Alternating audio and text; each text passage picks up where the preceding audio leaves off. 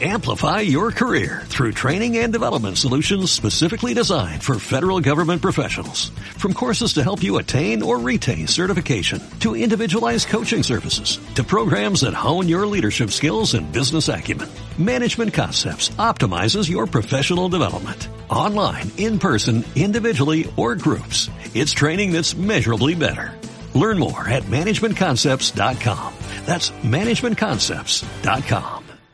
306 Radio. www.306radio.com Cordial saludo para todos. Bienvenidos a Béisbol a 2600 metros, circulando por las bases desde Bogotá. Análisis y actualidad de la MLB.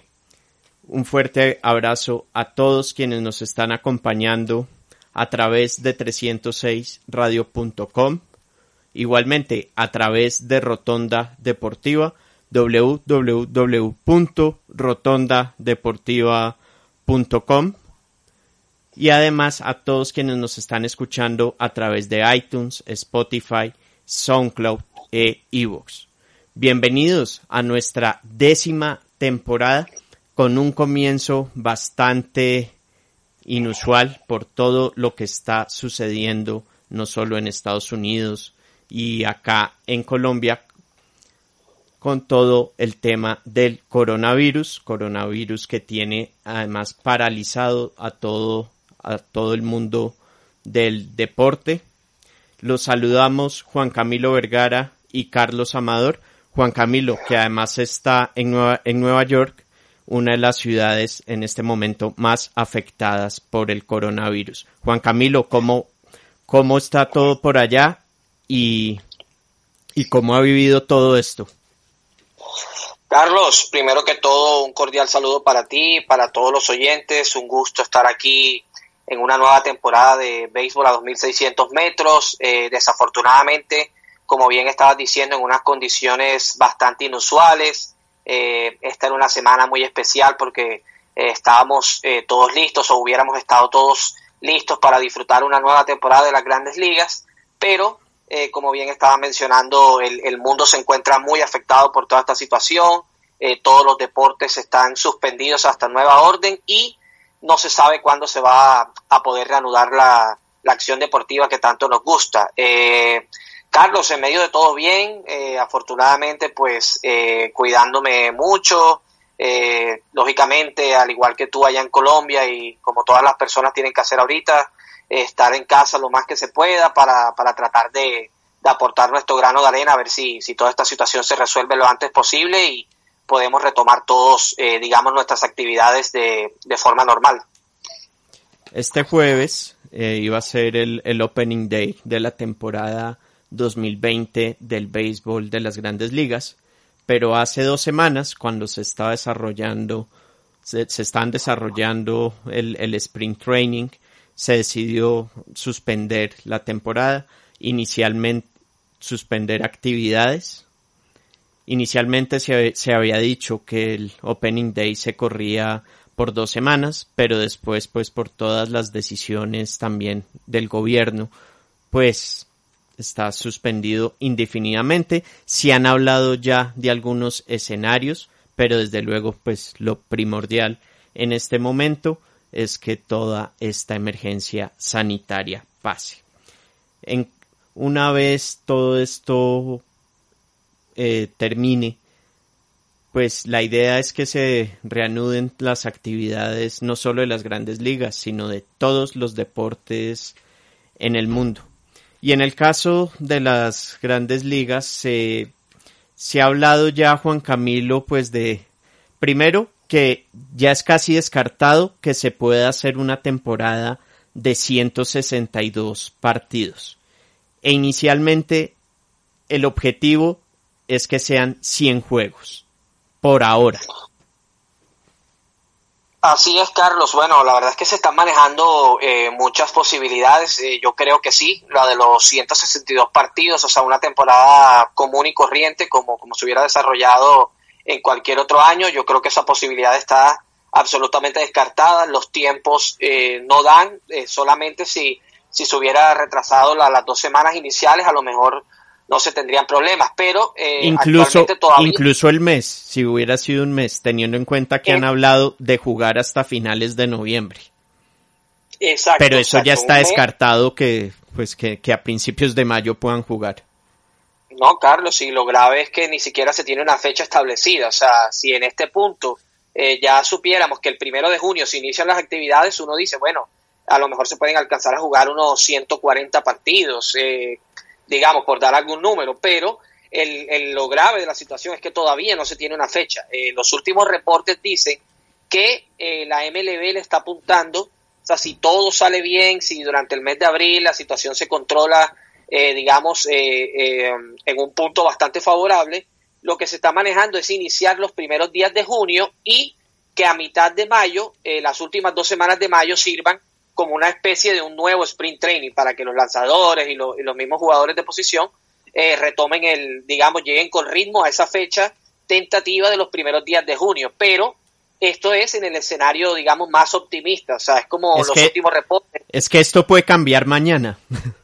o, en unas horas en unas horas pueden decir, no, mira, definitivamente la fecha del primero de junio es imposible, los casos siguen aumentando en las distintas ciudades de los Estados Unidos y hay que correr todo para finales de junio. Entonces ya ahí cambia automáticamente el número de partidos que se, que se puedan jugar. Entonces yo creo ahorita, Carlos, que es realmente complicado dar un número. Eh, sabemos que sí, 162 está descartado, pero eh, pueden ser 140, si es el caso del primero de junio, pueden ser 120, pueden ser 100, como también mencionaste pero eh, yo creo que sí, que la intención de los dueños, agentes y peloteros es jugar la temporada 2020, eh, no se sabe con qué cantidad de partidos, pero sí llevarla a cabo eh, de una u otra manera.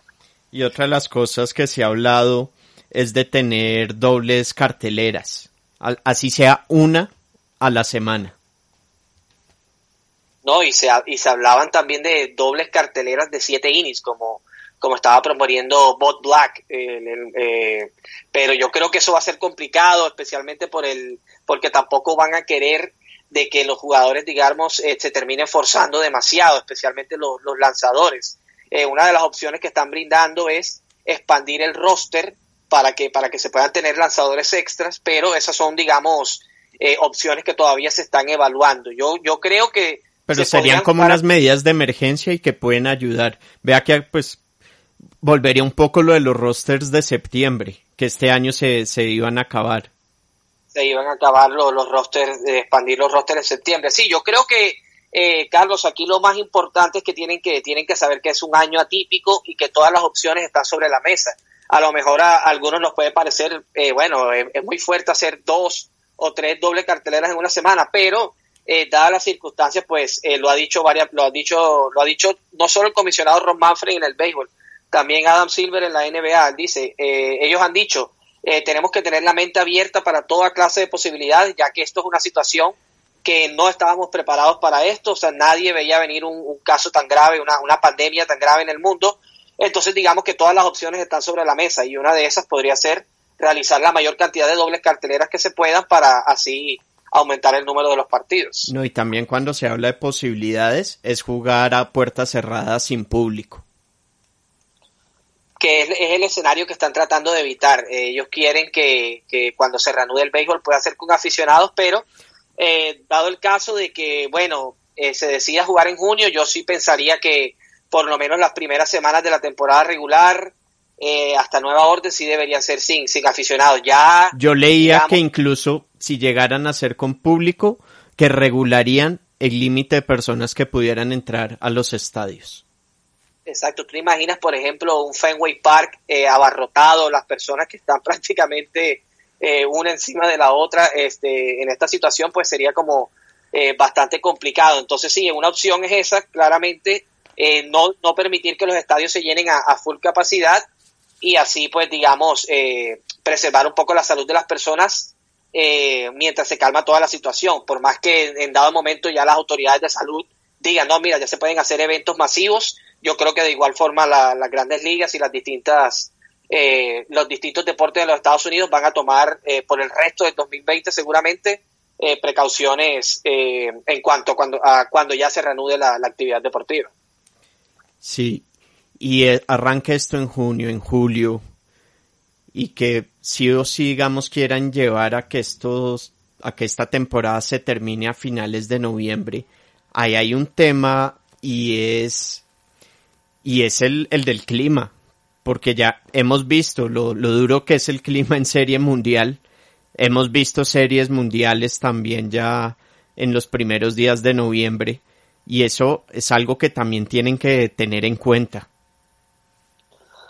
Por eso, más que nunca, Carlos, se está mencionando la, la posibilidad de jugar la Serie Mundial en, en estadio neutro. En, puede ser en Miami. Puede Eso ser fue idea en- de Scott Boras. Es una, una de las ideas de Scott Boras que, de hecho, él, está, él, él llevó las cosas un poco más lejos, digo, no solo la Serie Mundial, sino que toda la postemporada, Toda la postemporada. se jueguen, por ejemplo, él propuso los estadios de, de- el estadio de los Dodgers, el estadio de los de Arizona y el estadio de San Diego para realizar los partidos de playoff y todos los demás estadios techados, en este caso Miami, Milwaukee, El, el nuevo eh, de, el- de los Texas Rangers también. el nuevo de los Texas Rangers también. Entonces sería como que jugar, jugar la postemporada y la serie mundial en, en estadios que, digamos, el clima no sea un factor, porque como bien estabas mencionando, en muchas ciudades ya cuando la temporada pasa a mitad de octubre y ya viene el mes de noviembre, ya las condiciones son eh, poco favorables para jugar al béisbol, o sea, muy, muy complicado. Así que yo creo que sí, que, que ahora más que nunca está esa posibilidad de, de que veamos a lo mejor una serie mundial en, en un estadio que no sea precisamente el de los equipos que, que llegaron a la misma. O que estemos viendo incluso béisbol también en diciembre. Bueno, Boras dijo que en el calendario que él se lo envió a la, a la, a la oficina de las grandes ligas, se envió la propuesta, él dijo solamente para que la analicen y en su propuesta el juego 6 de la Serie Mundial, en dado caso de que se tenga que disputar ese partido, sería el 24 de diciembre. Entonces, imagínate, 24 o 25 de diciembre, en plena época de Navidad.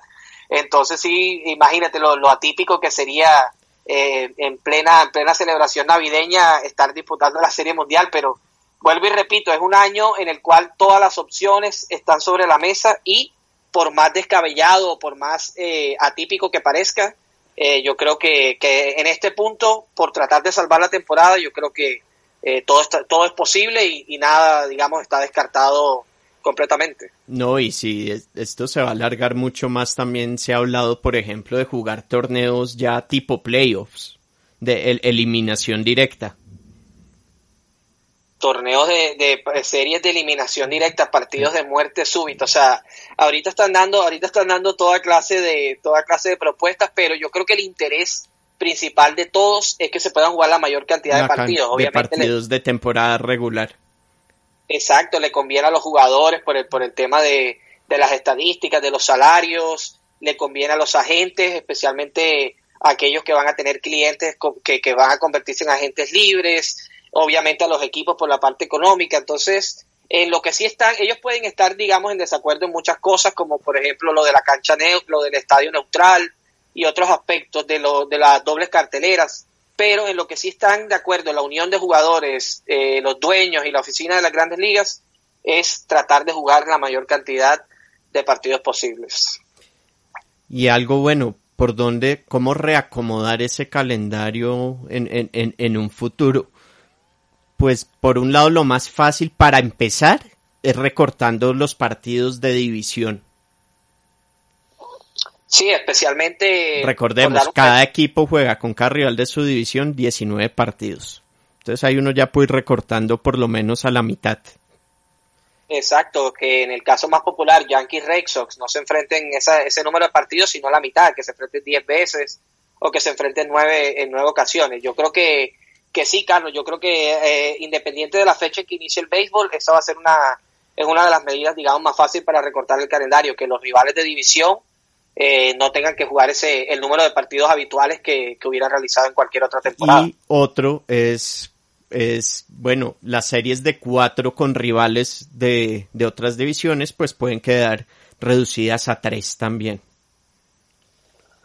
Exactamente, y supongo que también pueden, eh, bueno, digamos que ya los interligas son, son eh, están habituales en, todos los calendarios, pero también se podrían recortar de pronto algunos partidos, algunos partidos de interligas, de pronto de pronto modificar eh, si algún equipo tenía que hacer un viaje muy largo para un juego interliga, a lo mejor quitar esa parte del calendario para, para que no tengan que realizar de pronto giras tan extensas de, de visitantes. Eh, realmente sí, ellos van a tener que, van a tener que, que cambiar todo este tema y eh, un, aspecto muy importante, Carlos, en, en, estas propuestas que están haciendo es que no solo afectaría esta temporada, porque por ejemplo, si la, dado el caso que la oficina de las grandes ligas acepta la propuesta de Boras y la serie mundial se extiende hasta diciembre, ya eso automáticamente afecta la temporada del 2021. Entonces, eh, la preocupación que tienen muchas, muchas personas es que si toman una, la medida que tomen, eh, tratar de que no afecte ya, digamos, eh, todo como las fechas en las que iniciaría el béisbol de ahora en adelante, porque si la Serie Mundial termina en diciembre, ya, eh, ya yo creo, pensaría yo, que no pueden iniciar el, el sprint training en febrero. Entonces ya cambiaría como que todo lo que se tiene establecido también para futuras temporadas. Si no, ya les tocaría pensar también para el otro año una temporada más corta y luego sí reacomodar todo como se venía jugando. Exacto, porque ya, ya sería como tratar de no solo afectar esta, sino tratar de que el impacto en las próximas no sea tan grande, hasta poder volver a, al calendario normal o en su defecto, como, como proponía hace poco, lo estaban proponiendo varios, varios periodistas en, en las redes sociales, a menos que el béisbol, una propuesta sería que cambie el, el, el inicio de su de cuando inician sus actividades. De pronto de ahora en adelante ya no van a iniciar los sprint training en, en febrero, sino que también a iniciar un mes más adelante. En marzo y, y, se evitarían también, bueno, tener ese mes de abril en temporada regular que a veces el clima es, bastante es bastante hostil. Exactamente, entonces puede ser, la MLB puede aprovechar toda esta coyuntura y decir, bueno, de ahora en adelante el sprint training va a marzo, abril y la temporada empieza a finales de abril. Puede ser una opción también. Y algo, algo a tener en cuenta y es que todo esto además ha llegado cuando se están en negociaciones de un nuevo acuerdo laboral que vence el otro año. Empieza, hay, hay miedo, Carlos, hay miedo de una, de una de un posible, de una posible huelga en determinado momento, porque hay, hay varios aspectos que, que la unión y la, la unión de, jugadores y, la, y las grandes ligas están un poco distantes, o al menos eso es lo que, lo que los rumores dicen, pero toca ver porque realmente toda esta situación eh, va a cambiar eh, para bien o para mal, pues eh, muchas cosas en el béisbol y, y, una de esas puede terminar siendo el, el tema del calendario que, que a raíz de lo que se va a hacer en el 2020 ya puede cambiar a futuro completamente el, el calendario de las grandes ligas. No, y, y esto y este tema del acuerdo laboral con el tema del acuerdo laboral también Grandes Ligas pues quiere ser cuidadoso en cómo por ejemplo va a manejar el tema de los sueldos de los jugadores para, para esta temporada. Eh, Grandes Ligas pues eh, hay, hay un artículo que permite que en caso de una emergencia, de una como, como la que se está dando, pues no se le tenga que pagar todo el sueldo a los jugadores, pero a la vez pues ahí la unión puede entrar también a, como a protestar, ¿no?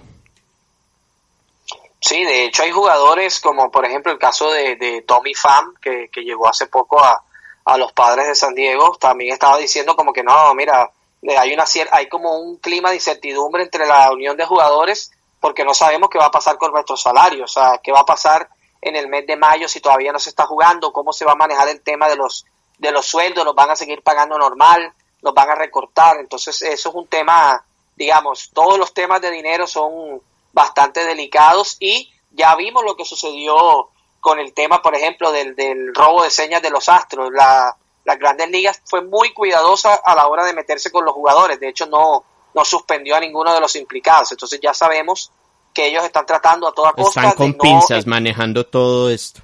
Con, con pinzas porque no quieren entrar en disputa con los jugadores y más cuando muy pronto, como bien mencionaba, se viene una negociación para un nuevo acuerdo colectivo. Y bueno, el tema de sueldos no se ha definido, pero sí por lo menos a los jugadores, porque, ojo, no es solo grandes ligas, también está ligas menores. Con los ligas menores ya les garantizaron que les van a dar una plata por lo menos para cubrirles hasta, hasta abril. Sí, a los jugadores de ligas menores sí les garantizaron eso porque fue una de las primeras. Ahora, recordemos, los jugadores de ligas menores pues no están representados por la Unión de Peloteros. Exacto, ellos sí quedaban completamente en el limbo y, y hubo una preocupación de que, bueno, ¿qué va a pasar con todos estos muchachos? Pero sí, eh, le, garantizaron sus salarios por lo menos eh, durante el mes de abril y en vista ya después de reunirse y, y ver cómo sigue toda la situación. Y está también toda la parte de sueldos, no solo de, de, los jugadores, también de la gente que trabaja en los equipos, la gente que trabaja en los estadios, eh, que se gana pues su, su plata por lo que trabaja en el día. Tanto pues que cada equipo de grandes ligas pues ya ha hecho una donación de un millón de dólares para ayudar a cubrir esos sueldos durante la emergencia. Sí, lo vimos en grandes ligas, eh, sucedió también en la NBA que, que, vimos muchos jugadores y, y, dueños de equipos otorgar los salarios para todas estas personas que, que al cerrar las instalaciones, dicho sea de paso, Carlos, que comisionado Ron Manfred, muchos, digamos, algunos equipos estaban como un poco eh, renuentes o no querían que se cerraran las instalaciones hasta que ya dieron la orden de que no, mira, eh, hay que cerrar todas las instalaciones, abandonar, cerrar todos estos sitios. Entonces, claro, muchos trabajadores quedaron afectados ante, ante esta situación porque básicamente viven de eso y de trabajar en, en las instalaciones, en los estadios, en los centros de entrenamiento y, y realmente, bueno, fue un buen gesto de, de las distintas organizaciones en, otorgar, en otorgarle dinero a, a todas estas personas que, que quedaron eh, básicamente sin, sin, una, sin un salario fijo.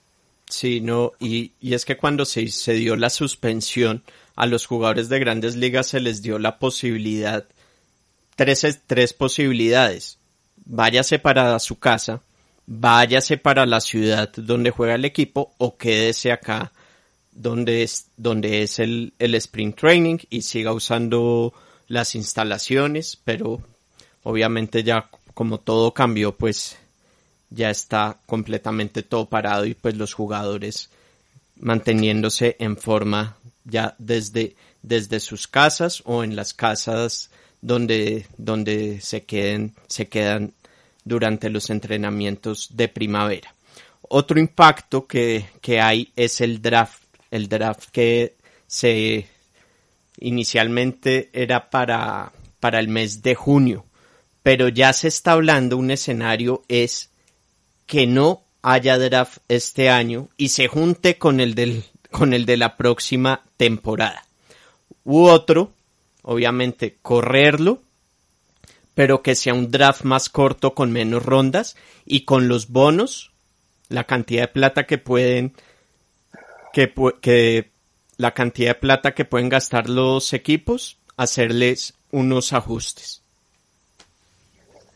El tema del draft, sí, Carlos, también es una, una situación bastante complicada porque, como dices, son, son distintos los escenarios que se están manejando.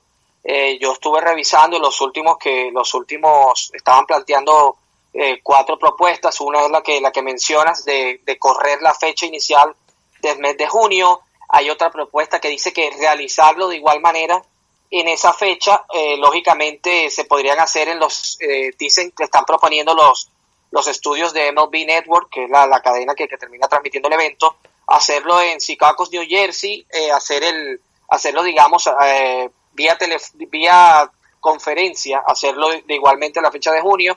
Es un panorama que se ve un poco complicado. Que es un poco, de hecho, como quiere hacer la NFL ahora en abril. Exactamente, realizarlo en la fecha, en la fecha inicial, ya no en Las Vegas en el caso de la NFL, sino hacerlo así también, digamos, a distancia. Exacto. Hacerlo, hacerlo a distancia. Entonces, es una de las opciones que maneja la, las grandes ligas.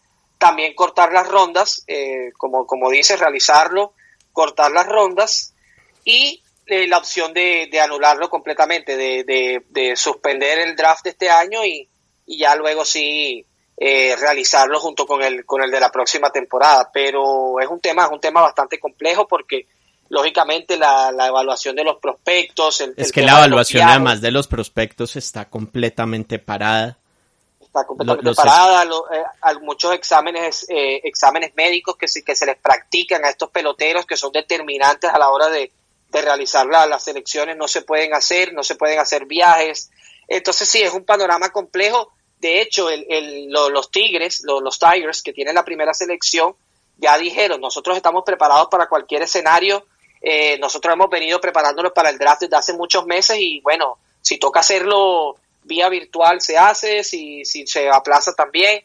Ellos, eh, los Tigers dicen que, que ellos están preparados para todos los escenarios, pero de igual forma, ellos pueden decir eso, pero muchas franquicias, otras organizaciones dirán, bueno, yo en, el, en mi pick número 10, en mi pick número 11 necesito evaluar muchos más aspectos que, que tú, que tienes la primera selección y a lo mejor eh, ya vas por un prospecto mucho más, eh, que, que digamos, vas más a la fija, por así decirlo. Entonces, no es fácil de realizar este draft sin tener las evaluaciones, los informes médicos y sin evaluar a los talentos eh, de la forma necesaria o como se hace normalmente.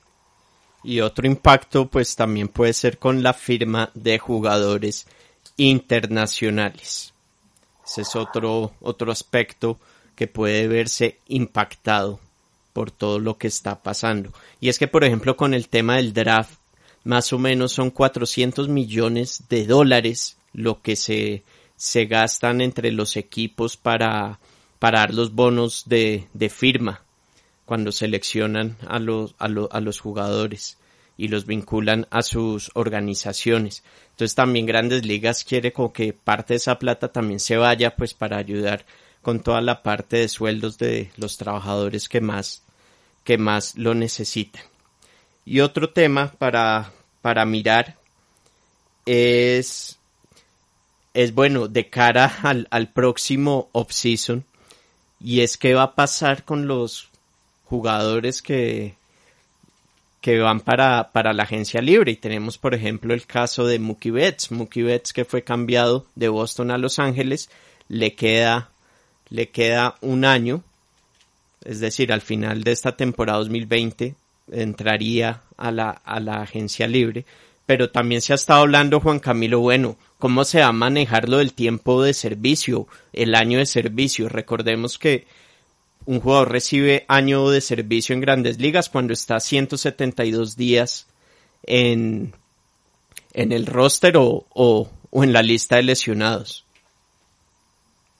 Sí, Carlos, ese es un tema bastante complejo, em, empezando por lo de la, agencia libre, porque dado el caso, eh, es poco probable, pero si la temporada eh, no se logra realizar la temporada 2020, ¿qué pasaría en esos casos? Como por ejemplo Mookie Betts, bueno, queda, queda, eh, queda de igual forma como agente, como agente libre para el 2021 o, queda eso paralizado, o sea, es, es un tema bastante complejo porque, eh, como te digo, el, el, número de partidos va a ser determinante para, para todas estas situaciones. Yo creo que por eso es que todas las partes están presionando para que la temporada se juegue eh, sí o sí, que la temporada se, se haga eh, por el número de partidos, la mayor cantidad de partidos que se pueda para tratar de eh, minimizar un poco el impacto que pueden tener no solo los agentes libres, sino el tiempo de servicio que, que, en este caso lo van a tener que modificar también, porque ya no, y ya, ya habrían llegado a un acuerdo que jueguen el número de partidos que tenga la temporada, que, que automáticamente se dé el año de servicio.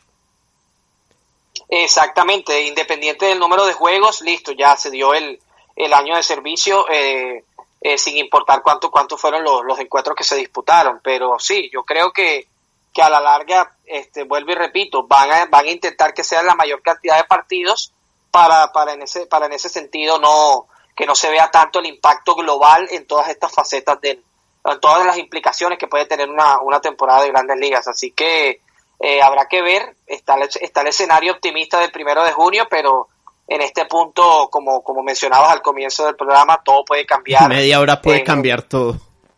En, de pronto, exacto, en, en, dos horas nos dicen que, que la temporada empieza en agosto y se va a jugar de 100 partidos. O sea, realmente todo está en el aire ahorita y, y todas las posibilidades se, se están manejando y están sobre la mesa. Sí, vamos a ver entonces cómo, cómo se irá desarrollando. Nosotros la idea es, es, estarlos acompañando durante estas semanas. Para los próximos programas vamos a estar sacando eh, un programa dedicado a cada división para, para repasar lo que fue el off-season, los movimientos y cam cambios y firmas en la agencia libre en cada división. A Juan Camilo Vergara, muchísimas gracias por habernos acompañado. Carlos, un gusto estar aquí en el programa nuevamente, un gran abrazo eh, para ti y para todos los oyentes. Nos estamos reencontrando en cualquier oportunidad. Esto fue Béisbol a 2600 metros, circulando por las bases desde Bogotá. análisis y actualidad de la MLB. Un fuerte abrazo para todos y por favor todos cuídense mucho. 306 Radio www.306radio.com Amplify your career through training and development solutions specifically designed for federal government professionals. From courses to help you attain or retain certification, to individualized coaching services, to programs that hone your leadership skills and business acumen, Management Concepts optimizes your professional development. Online, in person, individually, or groups, it's training that's measurably better. Learn more at managementconcepts.com. That's managementconcepts.com.